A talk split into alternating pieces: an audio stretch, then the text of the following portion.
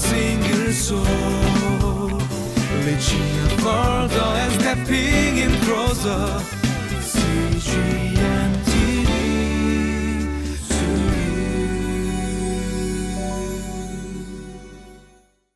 Hello, and welcome to today's Living Life. There's a value system in the kingdom of God, and we call it the upside down kingdom.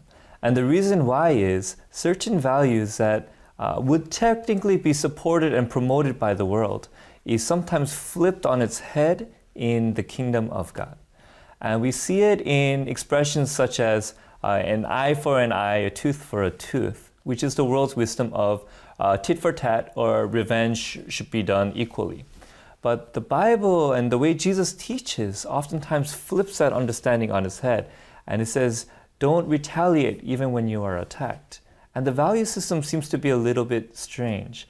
And as we look at today's passage, we'll be able to see some of this upside down kingdom metaphor happening uh, when we look at the life of Rehoboam, who is the son of Solomon. So let's go into today's passage and let's look at how we see that upside down kingdom manifesting in today's story.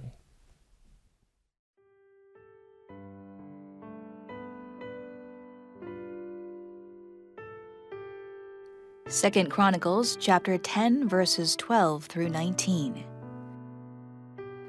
Three days later, Jeroboam and all the people returned to Rehoboam, as the king had said, Come back to me in three days. The king answered them harshly. Rejecting the advice of the elders, he followed the advice of the young men and said, My father made your yoke heavy. I will make it even heavier. My father scourged you with whips. I will scourge you with scorpions. So the king did not listen to the people, for this turn of events was from God, to fulfill the word the Lord had spoken to Jeroboam son of Nebat through Ahijah the Shilonite. When all Israel saw that the king refused to listen to them, they answered the king, What share do we have in David? What part in Jesse's son? To your tents, Israel. Look after your own house, David. So all the Israelites went home. But as for the Israelites who were living in the towns of Judah, Rehoboam still ruled over them. King Rehoboam sent out Adoniram, who was in charge of forced labor, but the Israelites stoned him to death. King Rehoboam, however, managed to get into his chariot and escape to Jerusalem. So Israel has been in rebellion against the house of David to this day. Welcome back to today's Living Life. As we saw in the story, we see a little bit of a different value system. We see a man named Rehoboam who is faced with a very, very seemingly obvious choice, and he makes a very foolish choice. And especially at first glance, when we look at it, it is quite indeed foolish. And we see the repercussions of this uh, terrible decision coming out and impacting the people of God, the kingdom of Israel. And it's interesting because I say it at first glance, it was a very foolish decision. But as we look at some of the reasons why it's foolish, I hope you'll be able to see that not only is it foolish at first glance, surprisingly, it's even more foolish when we look at it in second glance. So, in first glance, when we look at the situation, we see uh, it's a little bit of a complicated circumstance. Rehoboam is inheriting the kingdom. He's, he's a son of Solomon, and he's at first glance, we would kind of think that he's kind of young and impulsive. We see him making a decision not based on the wisdom of the elders, but wisdom of his peers, maybe wisdom of people right around his age. And his scripture says that they were young men. What's a little bit deceptive, though, is Rehoboam at the time of this, uh, this decision making process, when he's being crowned as king, he's not 20, he's not in his teens, he's not going through puberty he's actually about 40 to 41 years old. So, you know, we would kind of say that's the middle of life. And yet, he makes a very uh, interesting decision. And we would initially think it's very impulsive, but when we look at some of the circumstances underlying it, maybe we'll be able to see that uh, it's, it's actually maybe quite a challenging circumstance. You see, he's inheriting the kingship, but then the end of Solomon's reign was marked by a decline in the kingdom. So the time of King Solomon was marked as the golden age of prosperity. During the end of King Solomon's life, everything started going downhill. So we see Rehoboam inheriting this mantle and perhaps feeling like he needs to change this downward spiral where he sees the kingdom going. Furthermore, I mean, financially, the, the people with the kingdom going down, less, less opportunities, uh, financially, economically, the kingdom is also going down. And finally, there's one more point is there are enemies that are actively attacking uh, the people of God under the reign of Solomon. So we see quite a complicated circumstance, and we see him making an interesting decision. He gets this plea from a man named Jeroboam and the people of Israel, and then he consults two groups of people. The first group is a group of elders, and um, most likely when we think about scripture, we have things like listen to your elders, but what we see here is we see Rehoboam talking to a second group, and these are people who are young, young is described in scripture as young men. Why does he ignore the advice of the older generation? Why does he ignore the advice of people that would generally be considered leaders or the wise? Um, it's perhaps interesting that Rehoboam is perhaps looking at the legacy of his father. He's looking at this elder generation that led together with his father, King Solomon, and he sees the kingdom in a down, downward spiral.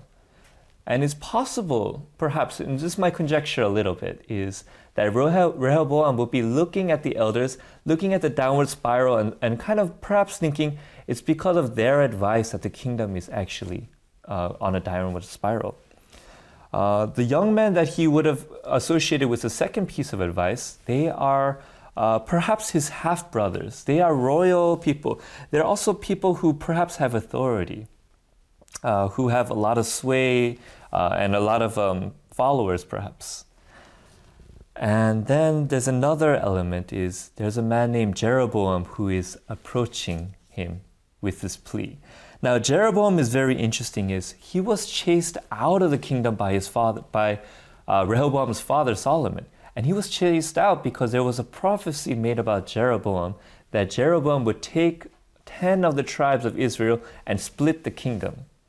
So Jeroboam is described as a very, very able man. He's an industrious man and he's a good leader per se. So we can see perhaps Rehoboam struggling with a lot of different uh, challenges. Now, the reason why I said at first glance and at second glance, when we look at all the evidence, that we say Rehoboam is foolish is because we see a difference in how Rehoboam and his ancestor King David approached the situation of kingship. When, when King David was proclaimed king, immediately he sought the presence of God. When King David's son Solomon became king, God asked him, what, what, can I, what is the one thing you're asking for that I can give to you? And Solomon asked for wisdom from God to lead his people. On the other hand, Rehoboam doesn't seek out the counsel of God at all. He looks at the counsel of man, he looks at the counsel of his peers, and then he makes a decision. We don't see God play anywhere involved in the process of Rehoboam's kingship. So perhaps what we see here is the foolishness of a man who's called to a very important place, but yet does not seek God's wisdom or advice.